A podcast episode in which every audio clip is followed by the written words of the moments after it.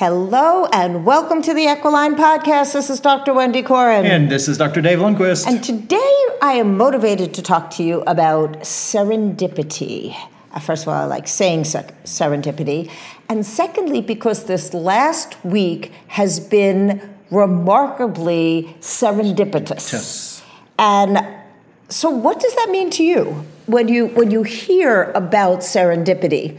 Because I know that it didn't have a lot of meaning for me until events kept happening of being in the right place at the right time and being able to provide needed service just because. So, what creates serendipity? Yeah, I mean, sometimes is it luck?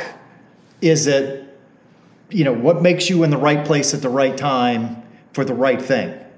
And I would say that number one, it's getting your head out of your iPhone, your eyes open, and being aware of your surroundings so that you're actually available. Oh, you mean present? Being present. We've talked about that and ad nauseum for those of you listening, but it's it's so much more than because in order for serendipity to happen, in order for a person to go, oh my God, I was thinking about you, and my horse needs X. And it's like, well, just so happens I have an hour because of Barnes not being ready at the time of this. And then that person has something to add to our lives that we didn't even know that we needed.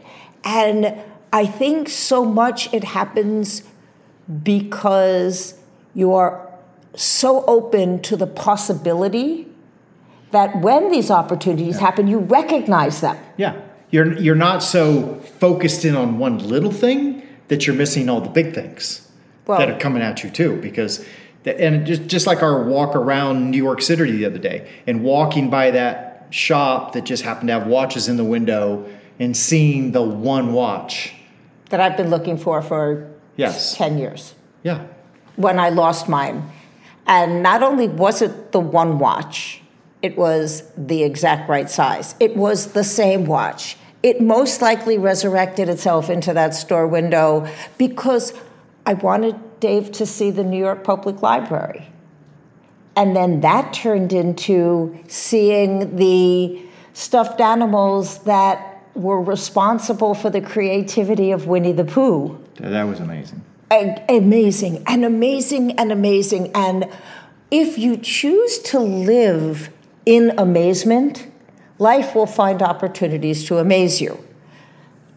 And I I can tell you this has been the way it's gone. I had a foot question for my horse because he has been lame and I needed more data.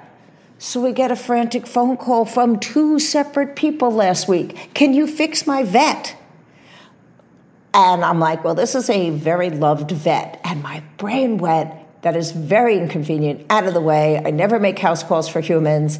And our partner and my offspring is a veterinarian. I want people to treat him that way. I want people calling all over saying, Can you help my vet? He means so much to us that I'm willing to ask you. And I thought, let me show up for this person because that's how we want to be treated in the world. And lo and behold, he knew more about feet than we did, and we were able to not only get him out of pain, which was cool, Yeah, but gain a lot of knowledge. but gain a lot of knowledge. And that, you know, how ca do you approach your opportunities for both giving and learning? You know, how how do you invite serendipity into your life? Yeah, how open can you be? And you know, what what can you do in your life that allows you to be aware of more things that are going on around you than getting stuck in your little bubble, or especially when with if you have a phone in your hand, you're in the smallest bubble you could possibly be in. I understand there's a lot of information you can get out of your phone, but most of it's just drivel. Well, it's it's, and this is the next podcast. So I realize what we're going to talk about next week is all about hands-on, because because for now, it just think about the opportunities you have and the opportunities you let go by because you don't necessarily believe in serendipity. And, and I mean that as creating this openness to the possibility that good things, useful things, important things can and will happen. We just had that with Mosey's painting. Because if you know me, you know that I am helping to support a young man in Uganda change his world, change the world of his village, and hopefully pay it forward to make a difference in the world at large. And Art of Life in Wellington, Florida has been behind this and helpful to this and supportive of this since day one. And as I was picking up the latest ones that I had stretched and, uh, and pre framed, they asked me, can we place one in our shop so that if people see his work, they might be interested in purchasing it and becoming a part of this world community? Not 48 hours later, I get a phone call from someone who happened to see this absolutely amazing giraffe. Uh, zebra. Zebra. Oh well, picture. you know, it's uh, it's really pretty and really zebra. amazing, and it is picture. definitely a zebra. the eyelashes on this zebra are just I would I would absolutely love to have them for my very own. At any rate, someone immediately saw it and said, "Hey, I have an art gallery tell me the story behind this. Perhaps I can be a part of this journey. Serendipity. I'm like, absolutely. This is the whole story serendipity from you meeting him to finding out he's in Uganda to helping him with his paintings and enjoying his work. That whole thing is serendipity. Exactly. And and most of the people who've really moved us and made a difference in our life were met by that that just being in the right place at the right time, not looking for it, and yet being so open that when that happens, when the opportunity is there for something that will impact your life in a very you know significant way, can you keep your channels open enough to both receive and to give? Yeah. You know, and and you got to put your phone down once in a while in order for that to happen. Oh, 100%. And you have to be able to read situations for what good there is in them. You know, and that's that's a big part of it too, to drop a lot of the barriers to allowing majorly wonderful things to happen. I mean, this happens to us where a dog will walk up to me.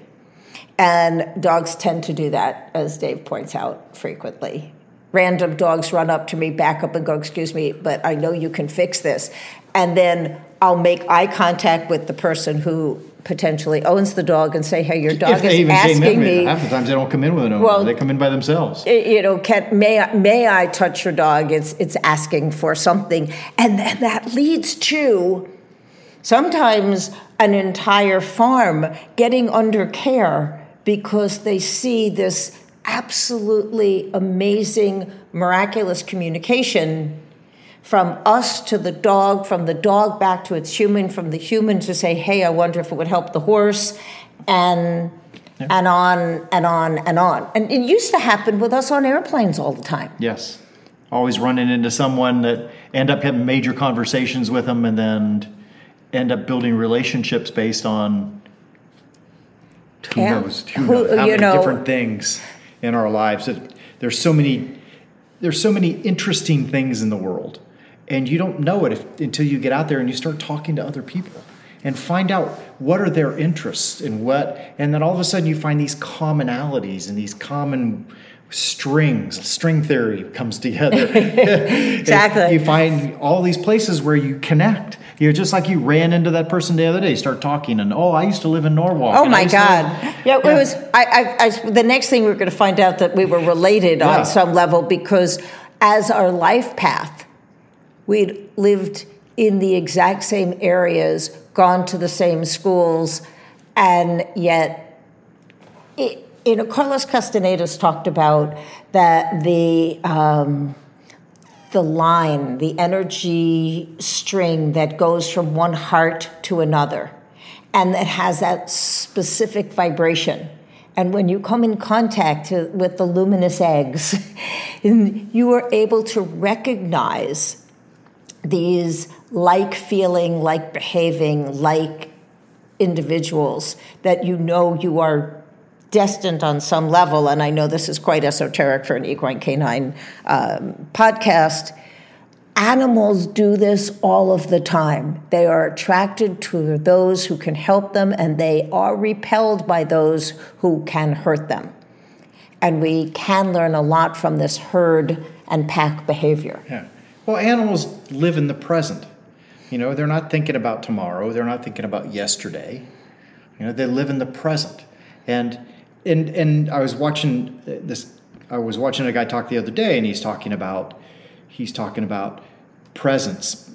Just saying you, you want to get serendipity, and you have to have presence. And he's talking about if everything that you know about the past and everything you think about of the future are only thoughts.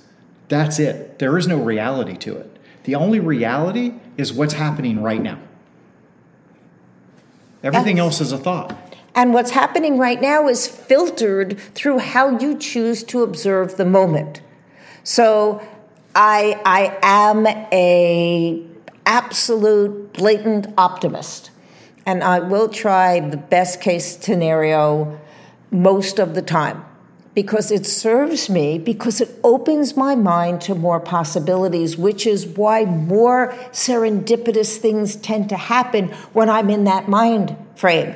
And for many of us, and this is true for humans, horses, dogs, and occasionally cats and, and random uh, chickens and ducks, uh, is that when we're in pain, we shut down that mechanism of taking in information. We don't notice what's out there and available and can help us. We become an, locked up in this internal semblance of reality. Pain, frustration, all those limiting beliefs that shut you down don't create serendipity. Exactly. And it, it, we're not saying to ignore the pain we're saying to find ways to rise above it and stay open to possibilities while dealing with it the best way you possibly can.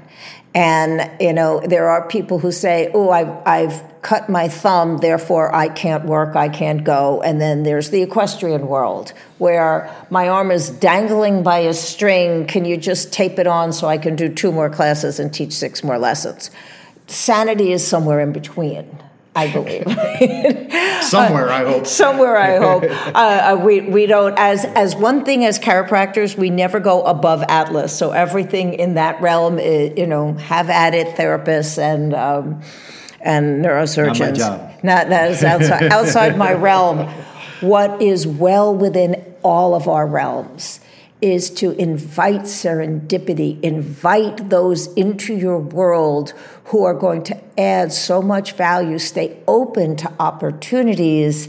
And it's uh, just past May 4th, so we can say May the 4th yes. be with you. Open your eyes, open your hearts, open your ears, because that will bring information in that will allow you to find the serendipitous situations. Put the phone down. Get out of that frustration mode, get into a fascination mode. That's how things will come to you. Oh, absolutely. And that's how you're going to find the solutions because we people as you know, people love to commiserate. Oh, your horse is like my horse was like, oh, I tried that and his leg fell off and that was the end of that. It's like, you know what? Not useful information. Tell me what worked. Tell me what helped. Tell me what you tried. Let's gather all of our team. And you know what the coolest thing about this is? Because we happened to talk to this veterinarian with ideas who I brought to my veterinarian. And she said, okay, that's interesting and not yet. And here's my reason, but let's bring in this farrier and let's put, bring in this nutritionist and let's see where the acupuncturist. And all of a sudden, this network of people allowing for greater and greater opportunity because as we realize that it's never has to have the burden all on your shoulders.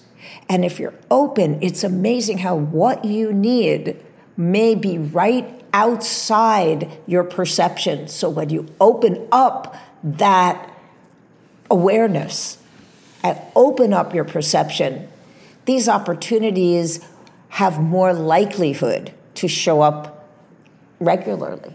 Yeah. It's like you can't find something if it's behind you and you don't ever look behind you. You know? This is true. You know, well, so- that's why we were talking about that blood work. When I asked someone, you know, what did it show, and they said, well, it didn't. It you know, it didn't show this. I said, well, the problem is you can only find what you're looking for. And that limits the ability to, to really find solutions. So, by networking, by opening up, by looking for serendipity, you're likely to find that your solution comes from left field, comes from in the stands, comes from. Yeah, it'll come from the least likely place you expect it to many times. Exactly. So we wish you all the serendipity that you can handle in the present and the opportunity to handle even more in the future. And have a great day. This is Dr. Dave Lundquist. This is Dr. Wendy Corin, and this has been an Equiline podcast.